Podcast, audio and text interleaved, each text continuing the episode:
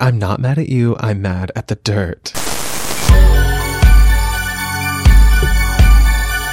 Greetings and salutations, and welcome to Hacker Slash. If you're joining us again, welcome back. Nice to see rich folks got rats too.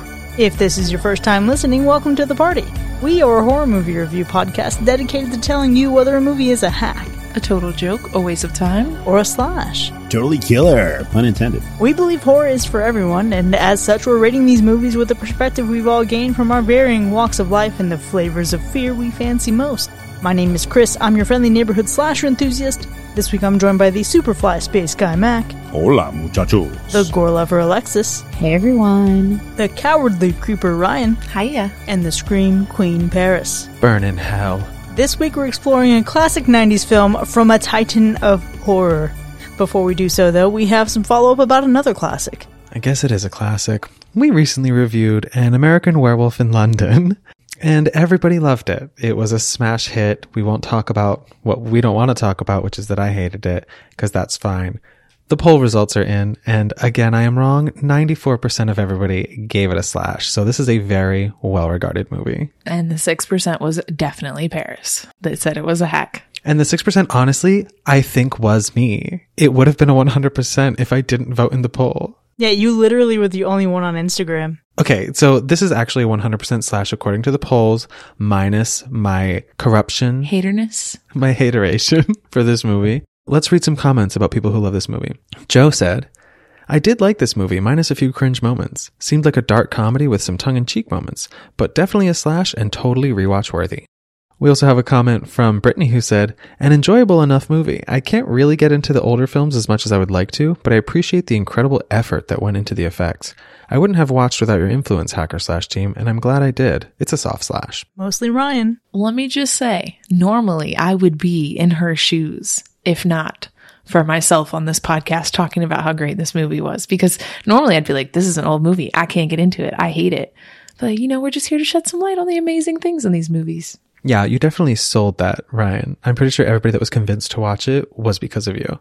Uh, we have a couple more comments from our friends on Instagram. Sheldon said, A true classic. Gives you great traveling vibes, minus getting mauled by a moondog. Shout out to Sheldon too. He's awesome to talk to on the gram.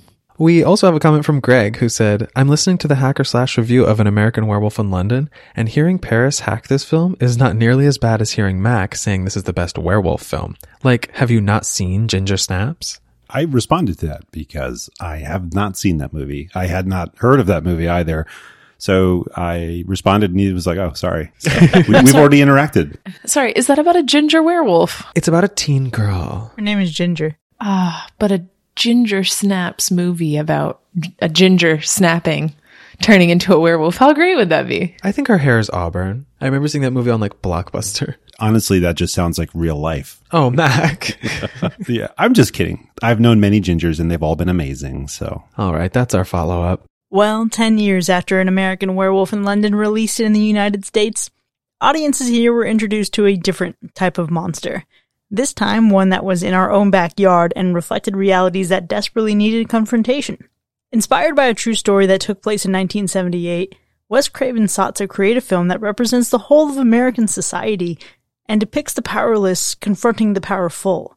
Wielding themes of gentrification, capitalism, and fundamentalism, he brought to life a film that tells the story of a young boy and two adult burglars breaking into a house to search for a rare coin collection and become trapped in a fight for their lives.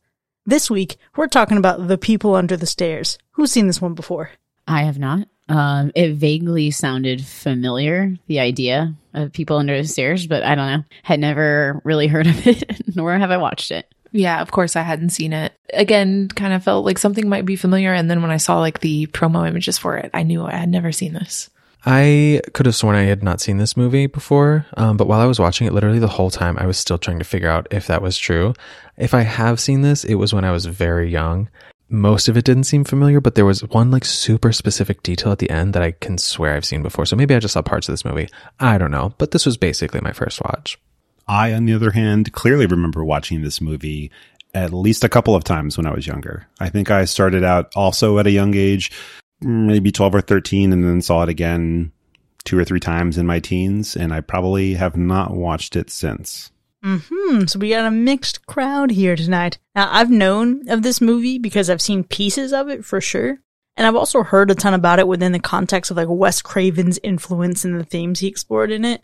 But it's not something that I've actually seen in its entirety. That actually disappoints me a little bit though, because this has a story that I think I would have enjoyed watching unfold without knowing the plot details ahead of time. So I am definitely going to be living vicariously through a few of you this evening.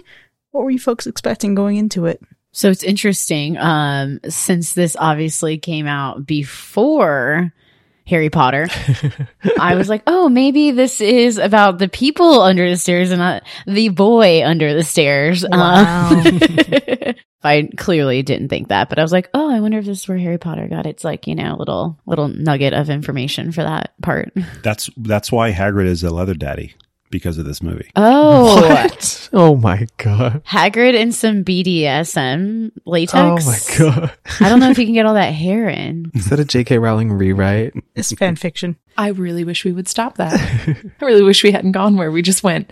It's a dark, dark place. That would be some fan fiction for sure that I'm interested in. I'm down for. I wasn't really sure what to expect when I went into this movie. I thought there might be some supernatural elements. Like when you start thinking about people under stairs, uh, I tend to feel like there maybe is like a ghost lingering around or something like that. And then I was also really excited to see uh, a large part of the cast being black instead of being a bunch of white people in a movie because we see that a lot, unfortunately. So I was pretty excited going in for that. Do you guys remember that one like two part episode of Goosebumps where the dad is like a plant scientist and he lives in the basement and like becomes a plant monster? No, but I do remember that same plot from an episode of Darkwing Duck. Okay, well that's the only thing I could think of because there's like so many scenes where they're like going into the basement when the door's under the stairs. So I was like, maybe it's a plant dad origin story. I love the idea of that. this is one of those movies that I think back to as having watched it as a child and all that kind of stuff. But Little Monsters is another one. So Little Monsters, the people under the stairs, it definitely as, you know, as a younger person made me think that there might be people living underneath like the floorboards in old houses. Ew. That it just seemed like a common occurrence. Like it came came up so often in movies that it was like, well, maybe maybe this is a thing. Maybe you have to worry about that. Ooh, I don't like the sound of that at all. Yeah, but uh, going into the movie for the, you know, the rewatch of 30 something me, I think I was expecting an entertaining movie. I didn't really know what to expect, like in terms of depth of the movie, because when I watched it originally, I wasn't thinking about that. I wasn't thinking about greater themes and I didn't pick up on that as a, as a young person. So going in now with new eyes, I was definitely looking forward to that. Mm, but was there a payoff for that? Well, I know we're going to get into it, but this is this is like a community pool. There's varying depths to the movie. So there's a shallow end and all the way down to the deep end. Yeah, there definitely is. And it, yeah, my feelings about this are so, I don't know, stretched out. It's like in some moments I feel great about this movie, and in other, other moments I'm in the deep end drowning, and I'm like, why am I here? And can I please get out? I, I, I'm not sure what I even felt during this movie. There was a, a significant element of entertainment. I'll, I'll go with that. We did get some of that, like, what I, what I think of as like classic 90s goofiness. Yes, very jinxy. Yeah, it kept me entertained. I enjoyed that. Yeah, there were definitely like hijinks and antics abound. It felt like a like a family movie, you know, um, which was interesting because there were moments where it was like very gory.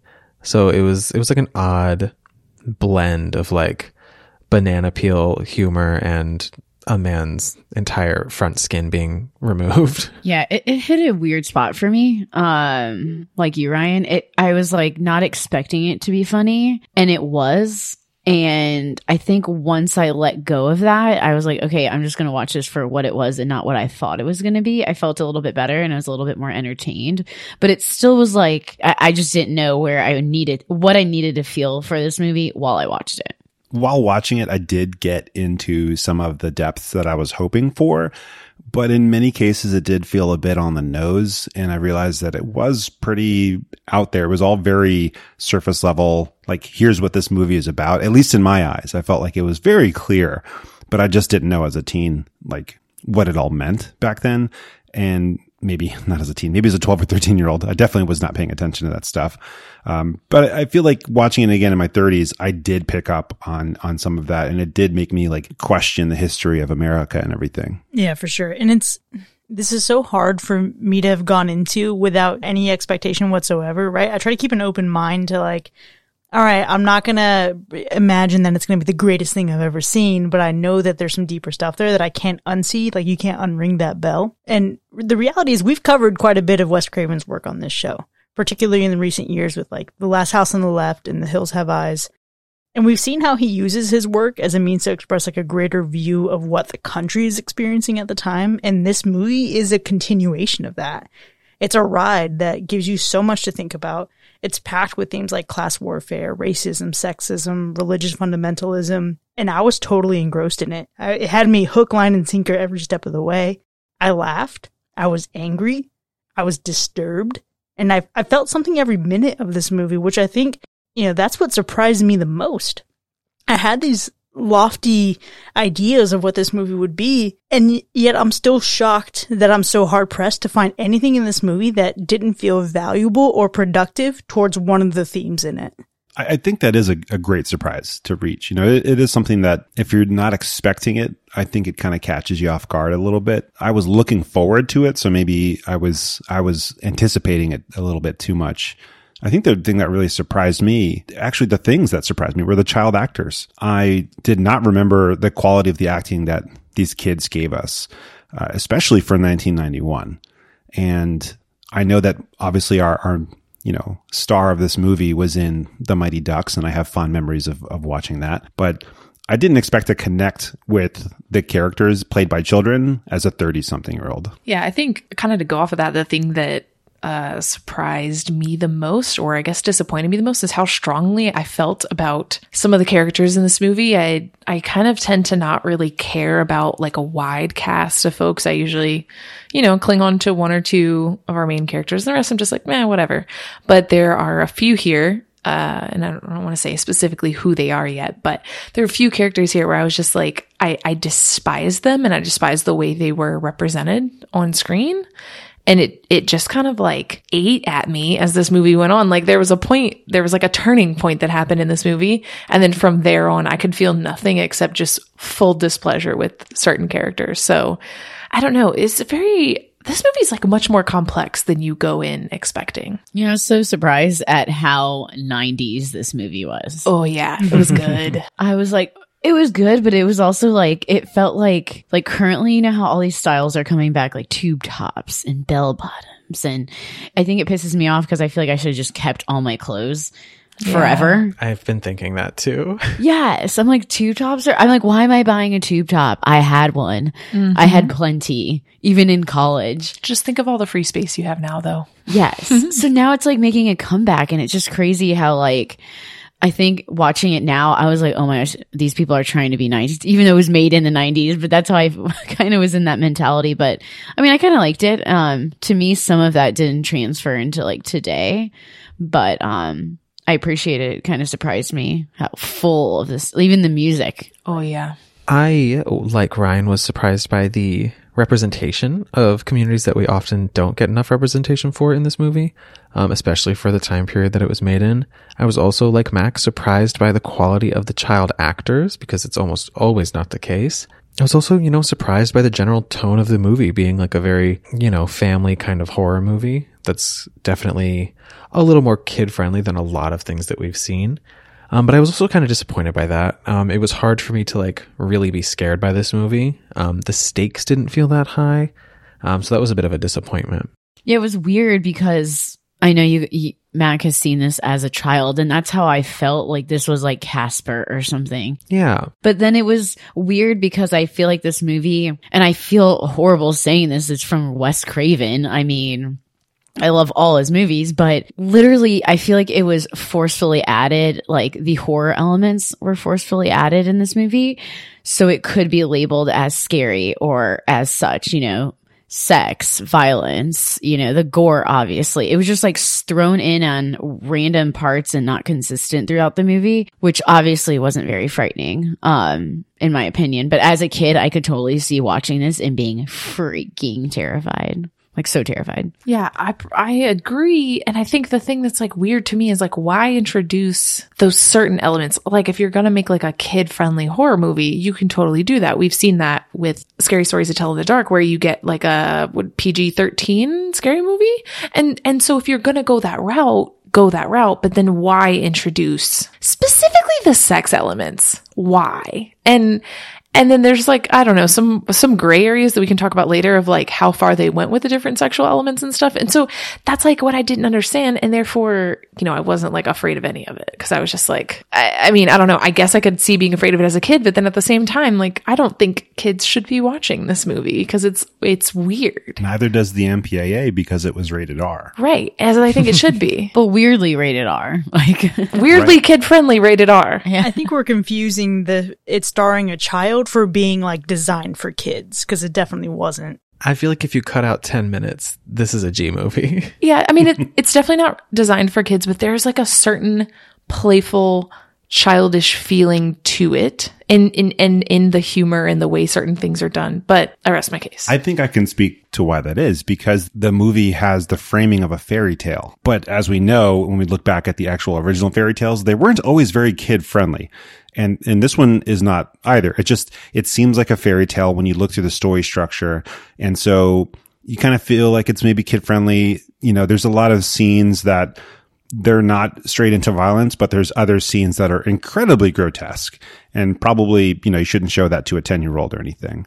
Uh, there's language in here that you definitely would not want kids to, you know, to listen to and reproduce. So, yeah, I don't think it was scary, but I don't think that Wes Craven was focused on it being scary. I, I think it was, you know, it was good for like the backdrop of the movie for it to be a horror film, but I think it was more, more of his like social commentary than anything. Yeah, he's very much a director who is a director and storyteller first before he like really sinks into horror. So it, it's a horror movie, but he cared more about the story that he was telling, and it, he also didn't originally intend for it to come off this way. So he actually has this really good quote where he says, "It was written much more ferociously than it was acted." And I think in part it was just the goodness of the actors and actresses. They didn't have quite the meanness of spirit that would make it completely dark and evil. Hmm. So it could have been a very different movie based on the performances. And look, I mean, I agree with you folks. It's, it's not scary in the sense of like thinking about this as a straight up horror movie. But from the perspective of considering the vast inequities people face in our country, it should be frightening, even if it's not surprising. You know, we're now 30 years removed from this movie. And while a lot of it is still relevant today, it does hit differently. You know, we know there are secrets in suburbia. We know wickedness lives in humanity, even in white, middle, or upper class families. You know, we're seeing it on the news every single day. So it's, it's not frightening from a horror movie sense, but it, I think, does do well to show you that evil lurks everywhere, even if it's not trying to scare you the whole time. But given its mix of playfulness, given the humor that is in this movie, did it feel different enough to you to stand out? it felt familiar and i feel like this when we come to this part of the podcast people say it feels familiar but it's still original some of the story elements remind me of candyman um and one of the first like horror movies i saw with my grandma was mommy dearest i don't even know if they consider it a horror movie Yes, very mommy dearest. Yes, and I got those vibes so much with um the woman in this movie. And literally, I don't know. It was just it it felt different, but then it, I was like, "Oh, is this just Home Alone?" But like, I don't know. It was like clearly this movie came before some of the movies that I'm referencing, but I don't know. It felt original, but not really. yeah, I think it didn't stand out as original to me. Yeah. yeah. This movie definitely inspired a lot of things that came after it. But yeah, I definitely got uh, Mommy Dearest vibes, Alexis. I wrote that in my notes. It also just like reminded me of that one scene in Matilda where they break into the Trunchbull's house and they're trying to escape. And it's like all these like antics and chases and hijinks and stuff, which obviously came afterwards. But I was like, oh, this is like that entire scene turned into a movie. But I feel like the premise was pretty original. Like I like the eat the rich vibe and also like the antagonists aren't who you think they are. So I feel like this gets originality points, but it, it certainly feels like stuff we've seen. Also, the Goonies, the Goonies of it all. Oh yes, one of my favorite movies. I've literally never even seen the Goonies, but I was like, I'm pretty sure this is the Goonies. Oh my god, you're so me. well, you should watch it. It does have the vibe though. It has that feeling of while you're watching it, like this feels like this is someone's, you know, cult classic, favorite film. Yeah. It has nostalgia attached. Even if it's your first time watching it, you probably like felt that little bit of somebody probably loves this and maybe for good reason. But I, I do think it's because it is a fairy tale movie. It does have the, like that framing of being this urban legend maybe, or like a longstanding myth. So I feel like it's its own special iteration of you know, a narrative that's probably been around for a while. Uh, it definitely got originality points for me. It has its own, its own vibe to it. Yeah, and I mean, we, we already shared that his inspiration for this came from a real life headline about a couple of burglars who dis- discovered something sinister in a house that they broke into. But when you consider that, yeah, the movie falls squarely into home invasion gone wrong, and there are movie a lot of movies like that. This deal stands on its own in terms of originality because of the way that he weaves everything into it. You know, it's a step in the right direction in terms of inclusion, right? And representation. It's, you know, taking a stab at sending a message that desperately needed to be sent. Again, this movie's set in LA. This movie comes out the same year of Rodney King's beating.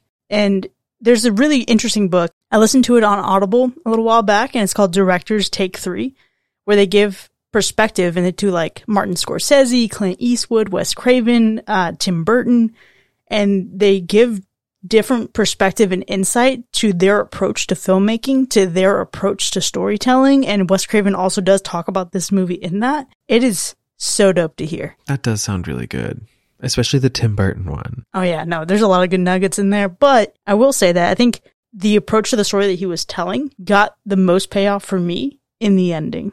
How'd you all feel about it? I thought it was very straightforward. I kind of like the way they took the ending. Um, it, you know, it can go two ways or multiple ways, I guess. But um, literally, I like it. I, I enjoyed it. I think it was one of those things where I'm usually rooting for someone else, and then I kind of just kind of flip flopped on that. But I um, I appreciate it as straightforward as it was. I like that a little bit when I don't have to think too hard. I think I have a fairly unpopular opinion where this ending was not satisfying to me. And I think it's because uh, at the point that I've the way that I felt in that moment, there's nothing that they could have done that would have been satisfying, I think. I don't know. It, it was underwhelming to me, even though it was like what you would want to happen, I guess. I feel like the ending was all right. That's what I wrote. It was like, okay, that's a logical sequence of events. Yeah. Um, I have a lot of questions about the ending. Um, but also some, some of my favorite scenes came towards the end. So I feel like the ending was not the worst part of this movie. It was definitely the Goonies level ending. I think you, you might have expected going into, going into the movie if you were thinking maybe this is kind of childlike in a way. Like this is the ending that matches with that. But I think it's, it's definitely a more of a, like an on the nose ending when you start to realize what, you know, that the movie is not just a story about a, you know, a kid in a certain place that gets in this house. That it's a story about America and where we've been and where we need to go. It's like, this is the, this is the ending telling you like, okay, now that you understand everything, this is where we need to, to, to go to deal with the problem. And it's it's again it's it's got some depth, but at the same time it's just all out there in front of you, so it's not hidden away super deep. I think the ending was satisfying for me, although it is a little bit cheesy feeling in in a way. It it does feel a little bit cheddar, um, but I but I, I liked it. You know, I think this for me wraps up that the film, although it is inclusive in a way, is still written from an outsider's perspective, and it's it's hard to watch it and not feel that the whole time in a, in a way. Mm-hmm. And so that it gives you the payoff that an outsider would expect. Mm. I completely agree with that. You're absolutely right. And I think one of the things that is pointed out in Horror Noire history of black horror, this movie was groundbreaking for its time, but it's also more of like an intellectual exercise from someone who cares very deeply about philosophy and humanity, but not someone who's lived those experiences. However, this movie is lined up for a remake by Jordan Peele. Ooh, Whoa. That's exciting. It count, is Count me in on that. Exactly. I'm heartily looking forward to that. I love like pretty much everything I've seen him, him come out with. And I feel like he would have, he's got the chops, you know, he's got the ability to take this and turn it into something really meaningful. For sure. And I, I'm, I know I'm looking forward to it. That was announced in October of 2020. We'll see when we get there, right? But for now, let's focus on the movie at hand, the original, 1991, The People Under the Stairs. Before we get to the ratings, Alexis, how many people died in this movie? Total of five people had died in this movie. Pretty low compared to the weeks we've had. So um, we're taking a minor break a little bit. But what about the animal report? Oh yeah. Animal Report isn't great this week. It's definitely not if you're like hypersensitive to anything involving animals and violence or anything, this isn't going to be the one for you. Um it's you can you can get through it, but it's rough. It's pretty rough. All right, well, that being said, let's go ahead and get into the ratings. The People Under the Stairs, 1991. Was it a hack or a slash? So I have a lot of very mixed feelings about this movie. And I've spent like a few days now thinking about it. There's a lot of things that I really, really enjoy about this movie. Uh, I've said many times before that like 90s horror is like where I want to be. It's my jam. It feels good. This movie gave me some of those same like Candyman feelings. I like the setting. I like the introduction of several different characters and, you know, I, I like what they started with. And then it takes some turns and some, some people do some weird things or introduced to some other characters and it, it just turned me off and it, it made me feel like a person is trying to make a movie to represent people that need representation, but it fell flat in that effort to me. I think the biggest thing, oh, aside from all of the, the deep tones of this movie, because they're not even undertones, they're very outright, very in your face. Aside from that, I had a couple of issues with like the story. I didn't understand how some things related to each other. And we can obviously talk more about that in a bit. But there were some places where I was like, that fell flat for me in the story. Um, why is some of the motivations of the characters and stuff like that. And then also going back to the themes in this movie, they fell flat for me as well. It just basically left me with this question of like, is it representation just because we have a few characters that are the main characters of this, of this movie that are black? Or is it also fighting that because of how the the white characters in this are represented and how they I don't I'm not even sure the right word to use how there's like a a fun to them and in what they're doing that it just like it rubbed me the wrong way and just made me feel like it didn't achieve what it was trying to achieve. I'm not sure. I feel really conflicted about this movie, but it is a hack for me. It's not a hard hack. I don't like hate it, but I do not like how this movie made me feel and it left a bad taste in my mouth. Ryan, I feel like, and correct me if I'm wrong, but I feel like you're commenting on that this movie attempted to tackle something very serious, but it didn't do it in a serious way. And it felt kind of off. Yeah. It was like too like lighthearted. Yeah. it was like, we're, we're going to have some fun with this. And I'm like, eh, it doesn't feel fun. Yeah. I, li- I really like that they did try to go for topics like this, especially like this past year. We've seen like the culture of like being a landlord and like how evil that can be. Um, so seeing that, seeing those characters villainized was refreshing, especially for a movie that um, is so old at this point. Um, but for me, I was like honestly really bored during a lot of this. There were so many scenes with like a dog. There were so many scenes with like a gun and some walls and some tunnels, and it, they all just blurred together for me. And I was like, there was a solid chunk of like 40 minutes in the middle where I was like, okay, this, how much longer can this go on? Um, I did love like the mommy dearest vibes though. Like the the mother character I found super interesting as well as the daughter. And their relationship was probably one of the highlights of this movie for me. Um but like in general, I can see the appeal of this movie, and I feel like this is probably a lot of people's favorite movie, but it did not appeal to me. Uh, so it's a hack. Interesting. Interesting. I think I'm like Ryan. I just essentially see like a few different plots, um, and I'm not sure where they connect or if they connect. Um, but I don't I appreciate this movie for what it is. It's it's very Scooby Doo ish, in my opinion. Um, I do love this set. If there was anything that I would love more is to have a house with all these sort of traps. And I'm like, ooh, let me take it, especially as a kid. And I really wish I would have seen this uh, when I was younger because I feel like I'd have more of an appreciation for it. It would have some sort of place in my heart. But this movie just was flat for me. I just was like, okay, cool. I was felt like I was watching, like Paris mentioned, the same thing over and over and over and over again. And when I did see the gore, I loved it. And I was like, man, that's all I got though. So I was very disappointed in that too. So, I mean, honestly, I, this movie was entertaining, but it just wasn't something I'd ever watch again. So I'm going to give it a hack. Well, I'm excited to dive in here. you have set a great stage for me to stand on. the movie is dated, and I think you have to definitely consider that when watching it. It's 1991, and like we've mentioned, you know, it's it's Wes Craven directing, and it is from an outsider's perspective. It falls into a lot of the traps that movies of its time fell into, which is, you know, if you're going to show an urban setting, specifically LA, you're going to show like crackheads basically everywhere. You're going to show completely dilapidated buildings. You're going to show people that don't have jobs and don't have any money. And, and then of course you're going to show people that, you know, they, the only way they can make it by is to steal and, and, and be criminals. And so, yeah, it's, it's a horrible setup. Like that part of it is painfully dated and completely out of sync with, with reality. But I think as a story, it is a fairy tale. If you took this and set it in like feudal times in England or something, the story itself would play out and, and work. Like these people, while they're landlords and they're slumlords, they would ultimately be portrayed as like, you know, the lord of, you know, some area. And they're not quite the king and queen, but they're definitely the evil lord and lady. And these are their subjects. So I think as a story, like the, the framing of it just works because it's so it's I don't know it's so familiar. It's something that we've seen a million times in other in other stories. Now the specifics of it are pretty pretty damn crazy. We'll say that. That's it's kind of absurd and insane, which is what think I, I think makes it really interesting. The allegory that it plays with, again, it's right there. It's right there in front of you.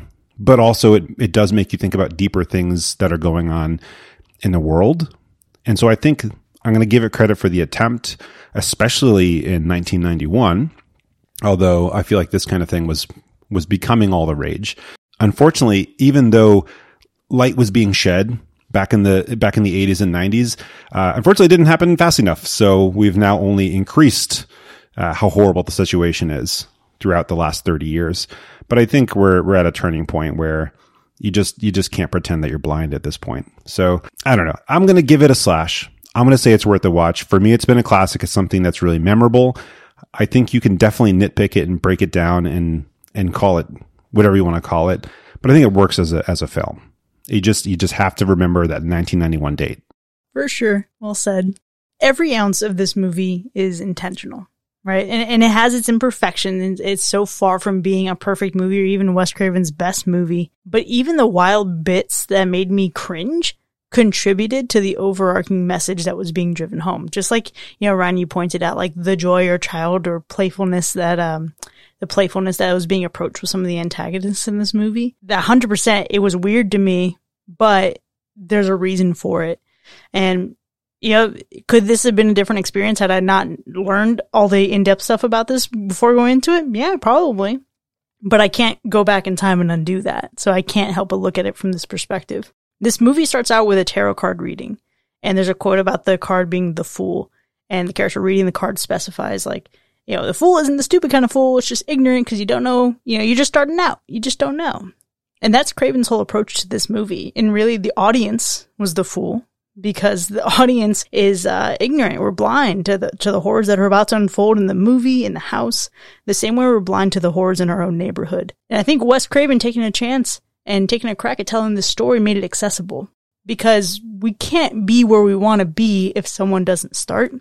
And unfortunately, the reality is that some people will flock to Wes Craven because of his prominence and his stature. So I'm not mad at the attempt. And when I say like the whole we, right? Like we're blind, obviously I mean that generally. I think it feels a little less applicable in present day, just like you were saying, Mac. But it's still absurdly important, right? Now things are changing, especially as you consider how as a society we're beginning to reckon with the wild injustices that have always existed, but we shouldn't be complacent. And this movie was an excellent reminder of that at every turn. Even in its simplest form, it's still highly disturbing, it's entertaining and funny in some places. And for me, it's a compelling watch, so for that, it's a slash. I'm not surprised. and with that, Mac and I stand alone as the only two slashes because the people under the stairs was majority ruled a hack. You can find this movie streaming online. It's available for rent. Up to you if you want to check it out or not. It is a Wes Craven classic, but it sounds like the majority of us wouldn't recommend it. But join us in the second half so we can unpack all the allegories and themes that Wes Craven takes a crack at. We'll see you in a bit.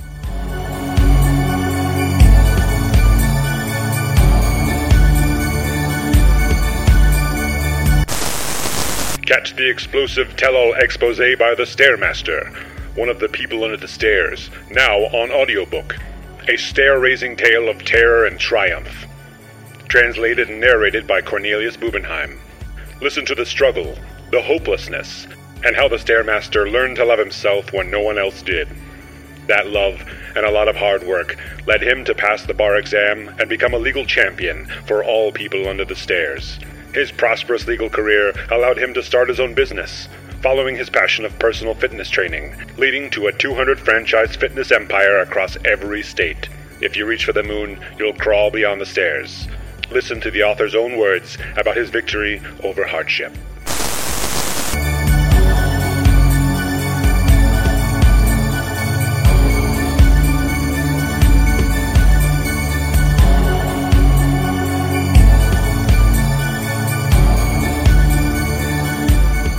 Welcome back, folks. You are now entering the spoiler zone for The People Under the Stairs, which didn't fare too well. It earned three hacks and two slashes. Now, we have a lot to get to here, especially with the number of themes in this movie, but before we get anywhere near that, Alexis, what's the gore score? Honestly, for one thing that's in here that's gory, or maybe another thing, it, it's pretty low. Like there isn't really much gore in this movie. Um, I really wish there was more. Um, obviously, there one in scene in particular. I'm sure we can all talk about that right now because it is pretty freaking gruesome and it happens out of nowhere, in my opinion. How does it happen out of nowhere? You know, the scene where um the guy is getting his skin cut off, Oh, okay. hanging upside down. Okay, yeah, that. That was like to me very jarring. I was like, wow, you're not going to bring much into this movie. And then all of a sudden you're bringing that. Well, I feel like the fact that they ate humans was implied up to that point, and now they're just like confirming it. Yeah, when you threw the pieces. Yeah. Yeah. When the woman is at the door talking to, you know, our main character and he's offering to sell cookies and she's like, we watch what we eat. It's like, boom, cannibalism. You, you guys think way too into movies. Um, I just took it Wait, as were they cannibals too? The parents? Yeah, you didn't re- you didn't see him eating from uh, Leroy's body. Oh. yeah. I didn't like get the vibe that like they were full time cannibals as well. I thought they would just Right. like use that to feed the people under the stairs and then also sample sometimes.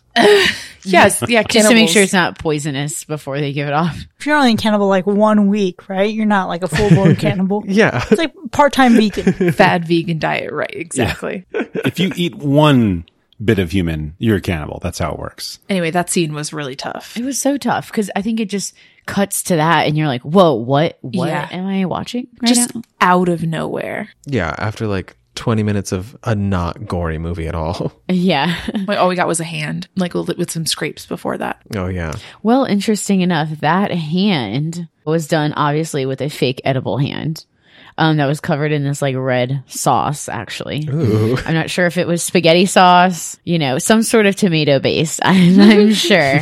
I'm totally sure because like while the dog was chewing it, Wendy Robie, the actress who plays um the woman, saw like there was wire in the dog's uh, mouth, which is so weird because my first instinct would not be to go into the dog's uh, take the uh, my hand and reach it into the dog's mouth, but it was definitely her instinct to do that. That's what you do when you have a dog. Yeah. But it, it wasn't hers. I don't know. You don't know dogs. You hang out with the dog for a couple minutes, you know the dog, you're going to protect it. That's kind of how it works. Yeah. You put your dog in that, you put your hand in that dog's mouth and get out whatever it's trying to die on. If the dog is well trained enough to star in a movie, it's well trained enough to not eat your hand. He's a superstar. This dog was a good actor. Yeah, you're right. I was gonna say if it was an uh, dog actor, then sure, we can we can we can deal with that. I know there's not that many like kills in this movie. There is five. I think the one I was most satisfied from was obviously the man. Oh. The dynamics of him blowing up in the house, yet fool gets out. I'm not sure, but uh, he made me feel so grotesque toward him and like him and the woman that I hated them so much. And I had to realize like, yeah, they are just actors, actresses playing this stuff. They're actually not real out there, Alexis. Um, but yeah, I think his, I was just like, fuck him. So I'm glad he died. Yeah, I mean, I kind of have to go for that same. I can't say any of the other kills were anything I wanted to see because I was all bummed out by all of them. So the woman's kill would be my next favorite, but it wasn't as good as the man, I'd Oh, say. yeah. I like the idea of being blown up in the house. Yeah, I would agree with that. I like the woman's death because I cannot stop thinking about Chicago. He ran into my knife. He ran into my knife 10 times. I'm like, she literally ran into a knife. Very that. I thought the same damn thing, Chris. Good, good. I feel like the woman's kill is my fave though because I feel like she was the final boss and not the man. He really just seemed like the henchman who was an idiot and actually posed no real threat because he was so dumb, whereas she was sort of the evil mastermind. Um, so I kind of wish she got the final boss treatment, but I did really enjoy her kill scene, especially that it was the hands of her illegitimate daughter. Mm-hmm. Especially since she already said, you kids are going to be the death of me. The death of me. No shit. As soon as you say it, it's done. You've written your own fate. it's hard to pick any other kill in the movie after those two because you don't really want to watch Leroy die. Not at all.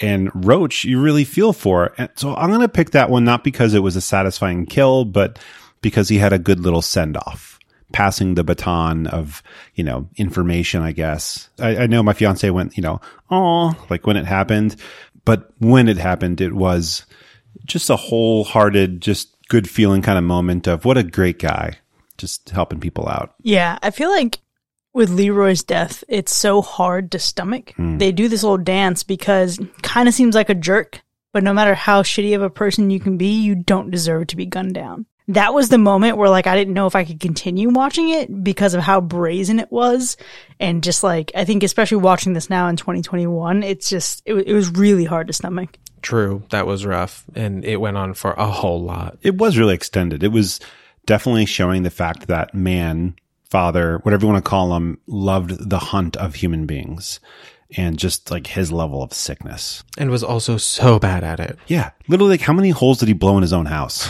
Yet somehow when the cops show up, they're all patched up. And speaking of holes in the house, the house for me was my favorite thing to look at in the film because it reminds me of like when we watch The Boy, you know, he's like running through the inside of the walls, but just the concept of b- there being an inside to your walls is somewhat disturbing. And especially if you're 12 or 13 when you're watching it, like let alone the idea of people living underneath the stairs, but like the idea that somebody could be running around inside of your walls is truly disturbing. Yeah, ditto for sure. It's like the set design for me. I don't know. One of my friends uh, growing up, she had a house where there were two sets. I mean, this is how you know I grew up in Cleveland and not in a nice house. She had two sets of stairs, one on opposite sides of the house that went up to second floor. And I was like, Oh my gosh, this is awesome. And there was like a little attic door where she had her like cat and everything. It was weird. And I was like, man, I just love the ins and outs of a house and especially like some houses that are in, um, where you rent beach houses in Florida, just the design of them is really cool. Like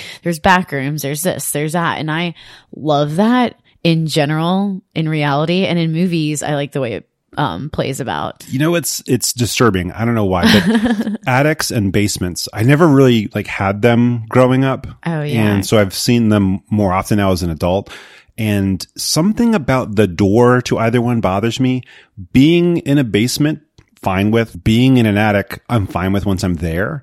But like the unfinished attics you see where there's like just insulation and stuff, knowing that there's this little like I don't know, four by four door. It's just a piece of wood covering it. It's like somebody could be up there and I wouldn't know. There's no lights up there. I can't like walk up the stairs to see it. Someone could be anywhere, Mac. We, we've seen way That's too many horror movies I to know. know. people live in the attic. Right. There could be dozens of people living there. yeah. But I, I feel like that you get that nice vibe from, from this movie. Like there's so many like secret passages throughout it's the whole fun, house. right? It's fun, especially as a kid. I, I can imagine like if you were when you were watching this, you probably like like that idea. You're like, this is cool. There's slides, there's buttons, there's this, there's Yeah. that, you know, trap doors. Like it's great. It definitely had the Casper energy, like you were talking about earlier, Alexis. Oh yeah, it did. Like the Christina Ricci Casper movie. oh my gosh, when they took the slide down to the basement, that was great. And then the ball comes out of the water. It was the same architect. Yeah, it really was. Just quickly, I like the look um, of the people under the stairs. I wasn't expecting them to look so jarring, and they did. Um, sort of like vampires, but um, it's all good, like a Brad Pitt kind of vampire, but not with the beautiful hair. Oh, well, one of them did have beautiful hair. Didn't you see him like wink or like laugh and, and walk away at the end of the movie? Possibly, I need to go back and check that out if they had uh, Pantene Pro V. Yeah, yeah, truly. So for me, the, in terms of like visuals in the movie, sure, they for sure looked cool. Especially when you have like Roach's long, pale arm reaching out to give her back the fork. And it's like, okay, is this a monster movie? Yeah, that was spooky. And then you realize, oh no, these are just humans who have been abused. But for me, it's the way they light this movie, specifically with the use of flashlights in the basement. There's a point where Fool finds the coin uh, right after he's like run into Spencer and he's slowly lifting it up and all these lights are flashing through and it's just the most beautiful shot in the entire movie. Yeah, there's definitely a lot of really good uh, use of, especially combined light sources, and that's something that's really hard to do. Like technically, I can think of a scene where Fool was going into the basement, and he had there was like a window light in the back, there was an incandescent bulb above him, and he was also holding the lighter. And just seeing how well those three different light sources balanced and played off of each other was really good. There was also a scene where Alice was hanging on the wall, and I felt like that was lit really beautifully as well. Um, but I'm to have to give my favorite visual element to the woman because she was absolutely serving looks. She was a completely unhinged character in both her performance and her styling. I really appreciated that. And I feel like she was also the inspiration for Aunt Spiker from James and the Giant Peach. Do you remember her? No, I never actually watched that. I feel like they literally just did an even more exaggerated version of this woman and then gave her yellow teeth and put her in that movie. So she was really stunning visually.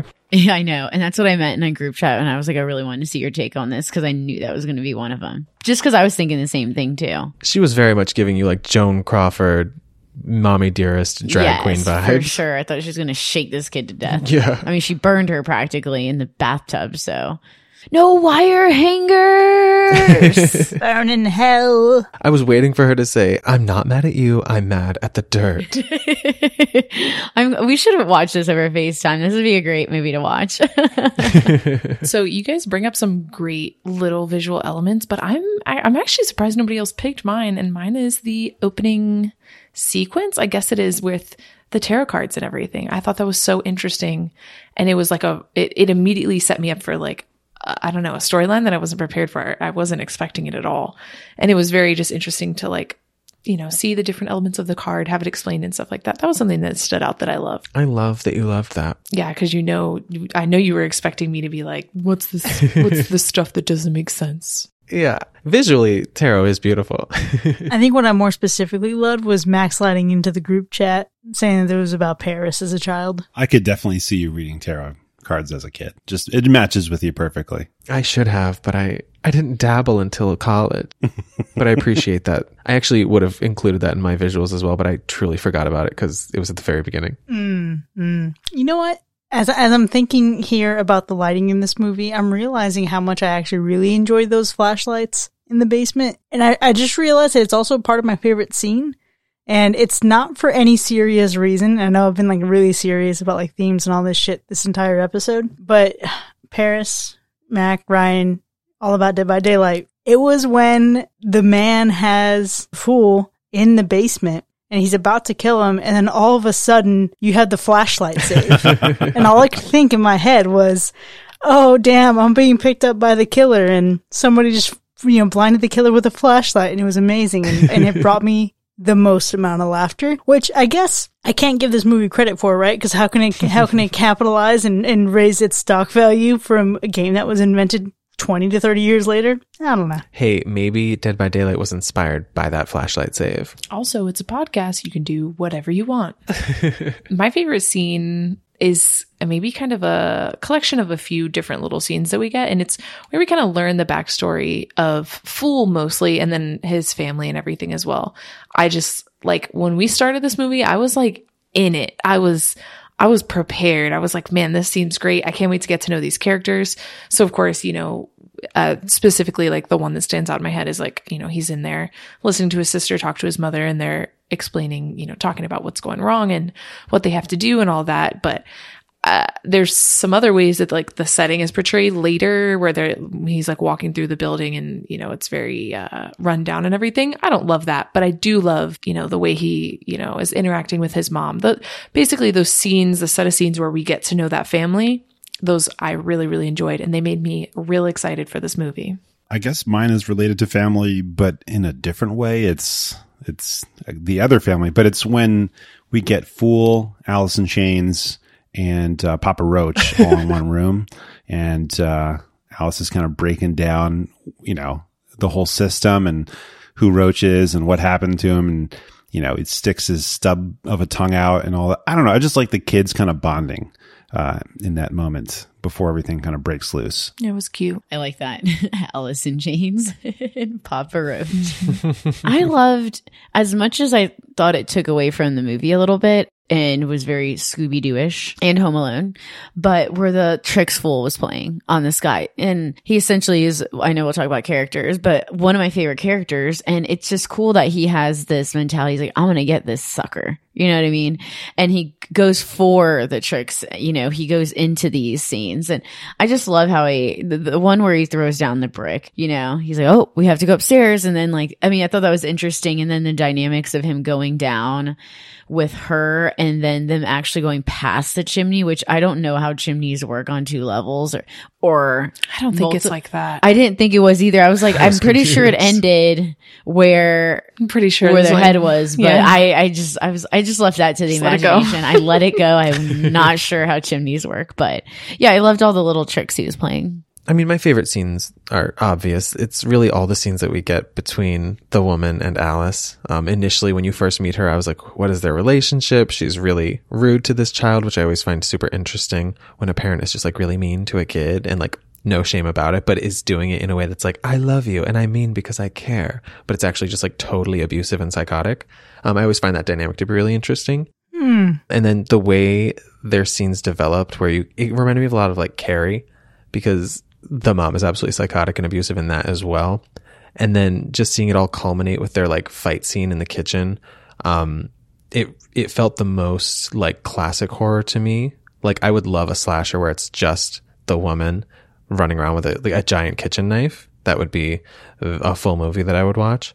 Um, and it all ended very beautifully with the daughter accidentally not actually stabbing her, but the woman stabbing herself. So it was that collection of scenes that I would watch as like a, a mini movie within this movie. Yeah. Okay. Okay. I, I can see that. You know, I think we did get a, a movie with a woman running around with a weapon the whole time, but it was misery and you, and you hated that. So that Ah. sucks. What weapon did she have? Such a good point. So many weapons. What weapons didn't she have? she was not scary. This woman was scary. She made her hospitality a weapon She is the weapon. her chunky boots were the weapon. or the hammer and her for snow the, hat. the hobbling. yeah, the hammer should be her weapon. Uh, okay. All right. You raise an interesting point about the woman as a character, and I'm not fond of her.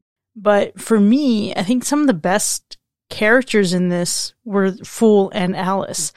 And Alice was a bit of a surprise because, oh my gosh, the chops on this girl when she was that young. Yeah, I think she was 17 at the time of making this movie. What? Yeah, she was 17 playing a 12 year old. But the moment where she's in, where she's talking to Fool and she's explaining how she can get by, right? Why she's not downstairs and she's just like having to admit to not saying anything and like this strict obedience and the tears that form in her eyes. I don't know that I've ever like seen a child actor in a horror movie outside of like Danielle Harris that I really, really, really enjoyed. But that moment felt so real and my heart broke for her then. Yeah, I really thought, you know, one of the decent parts of this movie was the actors, especially and Fool. And you know what? It, it's crazy to me that both of them, I mean, she has she has some expression, has a lot of it, especially in the scene you're talking about, Chris. But Fool does too. He's like he's like filled with expression, and it's so mm-hmm. crazy to understand that these are child actors. I mean, 17 or not, still young, and probably and obviously for Fool, you know, the actor who plays him has been in a ton of 90s stuff. Um, you did not mention The Sandlot. I am so surprised. Yeah, that's where I know him from. Yeah, same, same. I'm like, whoa, Mac didn't mention that. I mean, I saw the Sandlot like 50 times, but He's a winter boy. He prefers hockey. I know, but I loved Mighty Ducks though. I would, I would go out my rollerblades and play like, you know, street hockey after watching that, the Mighty Ducks. Just, just saying. yeah, it, it was just it's it's hard to believe that like a child could or you know a young adult could have that that much sway on how I feel about a movie and that I'm like, "Oh wow, I'm like learning to love these two, And I'm and it's making me despise, you know, the man and woman. Mhm. And there's such, yeah, there's such this like disconnect between the two or connect, but, um, there's on two opposite ends. Yeah, I think what I love about that even more is this idea of like, look at the conditions in which Fool lives and look at how many people turn a blind eye to that and how many people, like these people are literally sitting like Scrooge McDuck with wealth in their basement, in their cellar, and they're taking advantage of, of people's poverty. Right? They're charging absurd prices. They're raising the prices, making them pay triple if they're three days late. And then they own the liquor store, right? So like if anyone's self-soothing or falls into any addictive patterns, they're also benefiting on, off of that as well. Mm-hmm.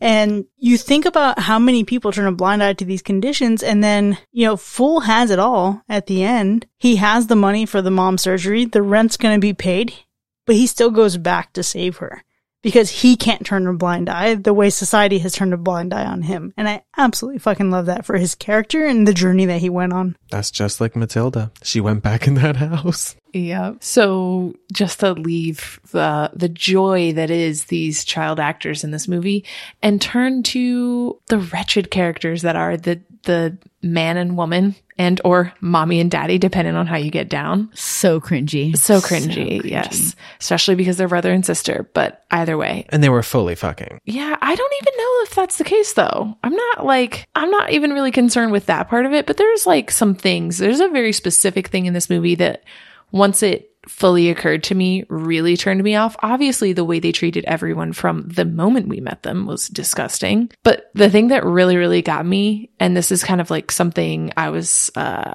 uncertain about because it's only like hinted at, I did not like the hint that the man was raping Alice. And it wasn't flat out stated, but then there were two moments and Paris, I can see that your face is very questionable here. I did not pick up on that. So let me tell you the the two moments, and I wasn't sure um, because they don't they don't just say it, but the first one is when he's taking his belt off to punish her in the room, and she's like, "Don't leave any bruises." It seems like he's gonna beat her, but then later when she's up in the attic with the chains and she's hanging on the wall, he is grabbing his crotch as he walks yeah, up there. That was the worst. And I was like, did he just Ew. grab his crotch? Yeah. What the heck? that was disgusting. So it wasn't flat out, but I think we're kind of all on the same page. The diddling subtext was there. There was diddling subtext, yes, things we don't like. Oh my God. On top of that, there's another thing that I really, really hate, and it is keep my pure white child away from your black son. It is my least favorite narrative in the world. And it's so strong in this movie. Every single second of this chasing around the house, finding fool in the house, it's, oh my God, he's gotten to her. I know he's gotten to her. And it's like, cool, you're raping her. I don't think you got to worry about fool. I think he's good. Like, that's a thing. It just rubs me the wrong way. There's almost nothing that you can do in a movie that you're going to do that and I'm going to be excited about it. And then also I just don't, I just don't like representing these two horrific people as like, oh, we're just like fun, horrible people. And like, you know, we're, we're making jokes and like, I'm just running around in a BDSM outfit. And, you know, Yeah, what the fuck was that? I don't even know what that was. I don't think there's a full explanation. They're hidden perversions. Yeah. They're just creeps. Look at their addiction to guns. Look at all the chains that he was hiding right as soon like when the cops were around. So it's this idea of putting on the like white picket fence front. People are into what they're into, right? But clearly these folks are just unhinged in any direction that they go in. It's it's more about that, right? It's about how wild these people are despite the front that they put on. And I don't think it's something you're ever supposed to enjoy, right? Like Wes Craven is showing them for being maniacs, and it's not something that you're supposed to be like, oh wow, look at how fun loving they are. they're not just like maniacs. They're like, they're like, I don't know. There's this showing of them that's just like, oh, we're just like, this is our weird things that we do. I don't know. And maybe it's just, you know, how I perceived it. I didn't just perceive it as these are maniacal people. It was like, we're crazy and fun. Come, you know, I mean, obviously they weren't inviting pe- people to their house, but it was just like, yeah, we just have kids downstairs. And I don't know. I don't know. I just got the wrong taste in my mouth from this couple. And I don't know. it turned me off from everything. I got nothing fun from them. I think it was because of their over the top acting. Yeah. There was like a fun tone to the movie. They they didn't play it like sinister and dark that would match with like the actions and the words of the characters. They played it in like a over the top, like old theater kind of way that kind of gave it a, a light, com- almost comedic vibe that didn't feel right. Like a parody of themselves almost. Yeah. Yeah, they were caricatures. But it was also to show the fact that they enjoyed the depraved things that they were doing. And it, it wasn't like, look, they're normal and having fun, but they also do these things. It's like, these people are truly sick to the point where they, they're doing these horrible things and they're loving it. They're just enjoying every moment of torturing other human beings. It, I mean, I think it was really to show that this type of person, at least, um, not only does the things that they do, but like soaks it up and, and enjoys, enjoys creating multiple tiers of humanity and destroying everyone b- that they think is beneath them. Mm. Yeah. One of the things that I, that I read is that Wes Craven considers like how everyone receives this movie and they receive it in like on a vast spectrum of like what his intentions were. And he said the closest anyone has ever gotten was a there was a political cartoon when Bush Senior was up for re-election and he's walking up some stairs and it's like there's like a sign that says the people under the stairs and it's like they're all reaching for him and he lost that election because more there's more turnout in voting. So then you think about like how that reflects in modern day, right? Like obviously we've had things going on where there's been attempts at voter suppression. There is voter suppression. You know, Stacey Abrams with everything that she did in Georgia to be able to get folks to turn out for the vote and get them registered to vote. That's more aligned with what this is. It's looking at like, look at the depravity. Look at how crazy these people are. There's nothing to enjoy about this, but really they're here to hold people down. And you absolutely shouldn't enjoy the keep my pure white daughter away from your black son. You shouldn't enjoy any of that. But I think that's the point that he's trying to make. Like, look at how horrific this is. This child is innocent. This child has a good heart. And look how he's being treated in this home. The movie's not there to, sh- to teach people who already know, right? It's to teach people who don't. Of course. I think I I am on board with the intentions, uh, what I think they are. I think it just like slightly missed the mark for me, and that's kind of something you mentioned earlier. Like it seems like someone outside of these circumstances trying to speak to it, and it's just not the. It's it's just not it's just not quite there for me. Yeah. I mean, when you, when you look at the characters in the film, you have to consider that this house is basically like everyone in America is inside of inside of this house. And so you have the rich elites who are like abusing religion to control the poor whites, but to teach them that everyone else is still beneath them. So Alice, for instance, in this case would be, you know, basically all the other white people in America who aren't the sick and twisted rich elites who are having religion used as a tool against them to make them subservient, but also, no, no, no, you're still better than those people out there, those separate people from us, right? And like the rich elites here, the, the saddest thing about like watching this movie is like, they're not even like rich, rich. Yeah, they're just Right? like neighborhoodly rich. Richer than you. Right. But they're supposed to be like the lord and lady, you know, in if you were to go back into a medieval era. But they're they're like motives though. That's who they are in America. They're the rich elites who are like literally doing the things that they're doing in this film, you know, controlling land, controlling commerce, and enforcing their own viewpoints on this simply for the the the wealth and greed and control. That's all they want out of it is control. And in reality, you know, you have Fool and you have Alice, and they're trying to like keep her apart for as long as they can, um, because they want to teach her that she's better and that she's separate. And, and the reality the whole time is that like they're both just kids and they're both equals and they're both equally as valuable, but they've been using this like sick mentality to teach her that they're not. And here he is showing her for a fact that he's just a normal kid and that he's an equal human being. Yeah. And when you look at it, it's not just the community that can defeat them. It's not just the people under the stairs that can defeat them. It's when they all work together to overthrow the rich. I have a question that I think kind of this is one of the things that like didn't really make sense in the story for me. They spend all this time talking about their control and their uh, ownership over like poor neighborhoods and stuff like that.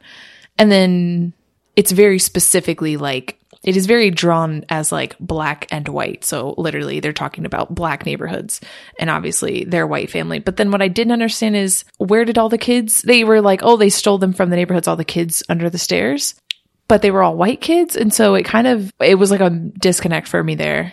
They're also racist. So they they're stealing kids from poorer communities, and they're still the, the the main characters that we focus on are black, but there were white people in the building that live in Right. Fool's building. So it's really just they were stealing kids from lower income families, right? Just because they could, because they could get away with it, but they weren't going to steal anyone black because they're also fucking racist, mm. Mm. Yeah. and they wanted to have the perfect son for the perfect daughter. Yeah. Ew. And then they were going to make them fuck because incest. technically not. Well, I guess that's not actually incest if they're kidnapped from different families, but still. Yeah. Because they can't have kids because they're products of incest and they're sterile. I mean, it's an assumption. See, I kind of thought that the people under the stairs, at least some of them, were maybe products of the incest that didn't quite, you know, develop. I think they're presented that way because their entire lives they've lived in darkness and eating human flesh. Mm-hmm, mm-hmm. It's they're like they're warped by the the treatment that they've received. For sure. Well, this has been a fun review. yep. But no, it is it is really like a history of America.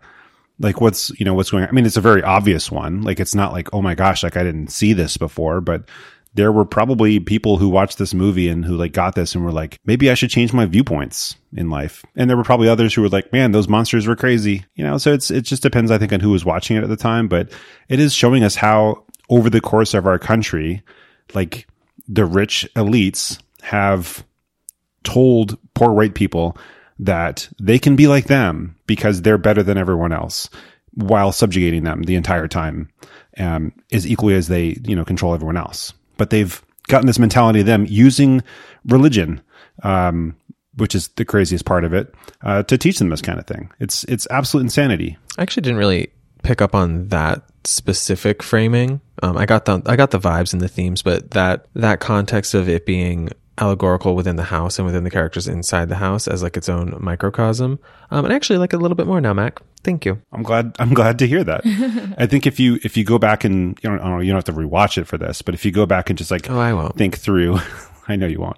just like think through like all the characters in the house and how they act towards each other, and just like you know frame it in like our modern conception of of what our country has become and what it what it actually has been the whole time that people just didn't realize or people didn't want to admit to. Um, and it, it's kind of all there. I mean, again, it's it's kind of it's kind of 3D. It's kind of a little 2D in, in some spots, but it works. All that to say, Ryan, the silliness of the man and woman was for sure for me the worst part of this movie, so I don't disagree with you. Hmm. Good. It should be. It was horrific. So best part for me obviously was the comedy from Fool. That was the one liner about Spencer where he said he thought he was white before. You should check him out now. And this movie is filled with his little one liners and you know, he's just like this spunky kid and I love it. Shout out to our patron Spencer, who definitely watched this movie the other night. Awesome. I have to agree that Fooled is the best part of this movie. And specifically, I like the way that he interacts with Leroy because Leroy is, you know, kind of a good guy in this movie, but also kind of maybe leading this kid down a path he's really shouldn't be going down. And he definitely says some questionable things like, that someone who's not related to a kid would say. Like, you know, at some point he's, you know, talking about pussy to the kid, you know, like it's just not necessarily appropriate. But Fool stands up for himself and, you know, he's got some comebacks and he doesn't let this old dude, you know, just, just run over him and make him do anything. He's got things to say. He's got stuff to contribute. And that was absolutely, again, at the best part of this movie. At the beginning, everything felt good. Fool was the best part of it. Yeah, they did have a fun dynamic, and Fool wasn't taking any of that shit. I love that line though, because Ving Rhames is like, in response to somebody saying like maybe something crazy would happen, he was like, maybe the president is going to make me secretary of pussy, and that actually made me laugh out loud. Yeah, I was like, whoa, okay, this is not a kid's movie. Like, yeah, definitely like that uncle that doesn't have kids. Definitely. Also, the position doesn't exist. And what would that position even be? Okay. What would that be? you calling people? What is it? Confirming appointments? It's easy. That's the word. The thing that it uh, involves is described in the title. That's it. Or legalizing sex work everywhere. Oh, there I you go. love that. Oh, wow. So strong. a couple other moments that like really stuck out for me, and I'm sure they weren't supposed to. Um, when the woman throws Alice down the stairs and she slips in that huge pile of blood and is expected to clean it up, even though it's like bigger than her body. That was very funny to me. Also, the scene where Alice drops in through the ceiling and slams the mom's head into the floor. That was like very unexpected and so fast that I laughed very hard. She like dropped in like a little like bullet ninja and then just bam. Yeah, I was like, where did you come from? Why did you land so well? And why did you just like come through the ceiling? And why didn't you make sure she stayed on the ground? Why do they always leave? the whole movie is her traversing the walls and the ceiling. I can honestly say my worst part of this movie was Prince. Um, Prince the dog, super cool dog, but the treatment of Prince was not good, obviously. But the way in which he goes out, I don't know. I just, it, it was sad. Even, even though he was, you know, eating people up and stuff, like he's still a pup. And I was, you know, I would, if I would, if I could do it my own, I would have him somehow find a way out of the house. He turns back and then just is like, nope, and then just runs away. That would be my preferred way to get rid of Prince is they find some, some, you know, secret hole and they let him out and he runs. Prince won my heart when he walked into the room and saw only Fool and was like, oh man, you're not that bad. You're good. Yeah. You know what I mean? Like it wasn't until Leroy showed up that he was like, ah, shit. yeah, I wish they would have had another moment like that and then everything would have been okay. I wish it would have ended their little fight with him just petting Prince and Prince being okay with him. And then him like not becoming, you know, this tool anymore uh, for man and woman. He's like, nah, I'm good. I'm not going to eat him. Yeah, that would be nice. And you know, I- I know that I talked about the the silliness of the man and woman being the worst part, and I think that really has it. That really leans more into the comedy of it. So when I think about like rewatching this movie again, I absolutely 100% would. But it also makes me even more excited for Jordan Peele to take a crack at it because of his approach to humor and the doses with which he uses humor in his work. I'm really excited for it. I think I'm going to save watching this until right before that one comes out. Yeah, I agree. That would probably be the only instance I'd watch this ever again, though. Yep. You know I'm not watching this again. I will probably watch this again in another 15, 20 years with my kids. With your kids? Yeah, 15, 20 years. They could be, they could be 17. I don't know. Oh, they will probably be 15 to 20. Yeah, exactly. Considering you're getting married next month. this would be an appropriate film for them to watch at that age. I definitely will not be watching this movie again. It was just like a cat and mouse that I did not care about while I was watching it, and I don't care to do it again. Um, but I do want to point out the the specific scene that made me realize that I have in some form seen this before, and it's when you see the coins that are like stuck inside the candle and therefore like dropping sporadically. I don't know if that's ever been in another movie before, but when I saw that, I was like, I have seen this before because that was such like a specific, striking visual and a really good idea. I was I thought you were going to say that you've tried it before. For what? I don't know. Calming the tones? applications. Set up an elaborate ruse. I mean, you're a very elaborate person. I wouldn't be surprised. That's a candle level I'm not at yet. Or as elaborate as this movie was, let's see if there's any more elaborate details that can be pulled out in Max Factor Fiction. Let's jump right in. So, while AJ Langer played Alice at nearly 17 years old, Sean Whalen played Roach at age 26. Mm-hmm. I don't I don't know how old he was, but I could believe that. Um, so I'm gonna say fact. Yeah, I'm actually going fact too. I want to say fact because he looked old as shit, but I feel like maybe he was like actually younger than Alice, and that's the gag. So I'll say fiction. There's no gag. It, this one's a fact. Okay. Um, this was also both of their film debuts, so that's pretty cool. That's awesome. Yeah, but I mean, his character was like 15 or something, and he's 26 years old. So, come on. He had a young face. He did have a young face. All movies are weird when it comes to how old actors are. I know. It's made fun of. I'm still shocked that she was 17. I've seen, you know, some films where they'll like change the hair of an actress and they're like, she's not 30, she's 12. And you're just like, come on. It's a middle part and bangs. Rizzo from Grease, I see you. Kenickie from Grease. there was things I could do. All right, let's uh, let's move on. The star of Million Dollar Baby herself, Hilary Swank, auditioned for a role in this movie. Fiction, because I have no idea. I don't know how this movie was marketed, so or how popular it was when it first came out. So I'm gonna say It's Wes Craven. yeah, but oh yeah, you're right. Oh, I'm just gonna say no. Fiction. I'm going to say fact. She probably could have played Alice. Ooh, good pick. Um, this one's a fact, but she auditioned to play Roach. What a different world we would live in if that happened. But then she went on to do that in Boys Don't Cry.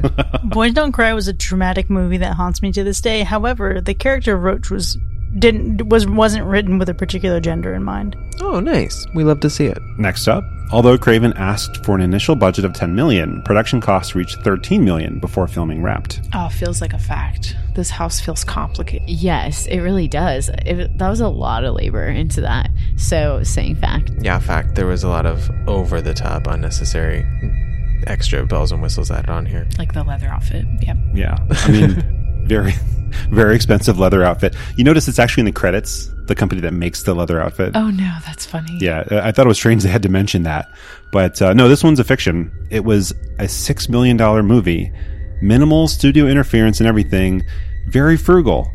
The film earned that money back in the first weekend. Whoa. It's crazy. Talking about popularity of Wes Craven. And last up, Spencer gripped that beautiful golden coin with his cold dead hands. That rare coin today would be worth $27,000. A gold coin? No, I don't think gold is that important anymore. But it might be. I don't know.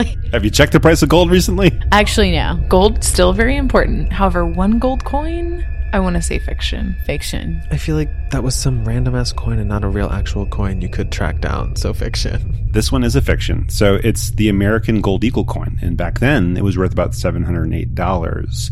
So nearly $1,400 today, adjusting for inflation.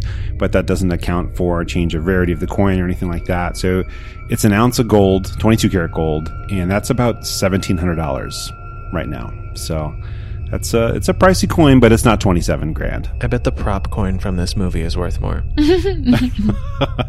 Simply because it was in the movie. That's fact or fiction. Well, delightful. Didn't realize you were so boned up on gold, but good to know for the future. Boned up? Hey, when you're buying wedding bands, you got to check out the price of gold. I bet. I bet. Let's revisit that thought next year when we do another Leprechaun movie. But for now, there you have it, folks. The People Under the Stairs from 1991, a Wes Craven classic, didn't fare too well, earned three hacks and two slashes. Now, we've had a lot to talk about here. There's a lot of themes to dig into this movie, and we didn't even really scratch the surface, right? There's so much more here. So, please, we want to know what you think. We want to know what your connection is to the movie. Don't hesitate to reach out. Now, there are a number of ways that you can reach out, starting with our website, hackerslash.com. And on our social media accounts on Facebook, Instagram, and Twitter. And if you have people living under your stairs, you can reach out to our Hacker Slash hotline. You can leave us a voicemail at 757 606 0128 or visit hackerslash.com slash contact to send us an audio message. Or if you've been living under the stairs and you're not a wizard, you can send us an email to feedback at hackerslash.com. If you've enjoyed listening to this episode, consider becoming one of our patrons. You can visit patreon.com slash hacker slash to earn cool perks for as low as $1 a month. We'll see you next time, folks. And remember, sometimes in is out. That's what she said. Bye.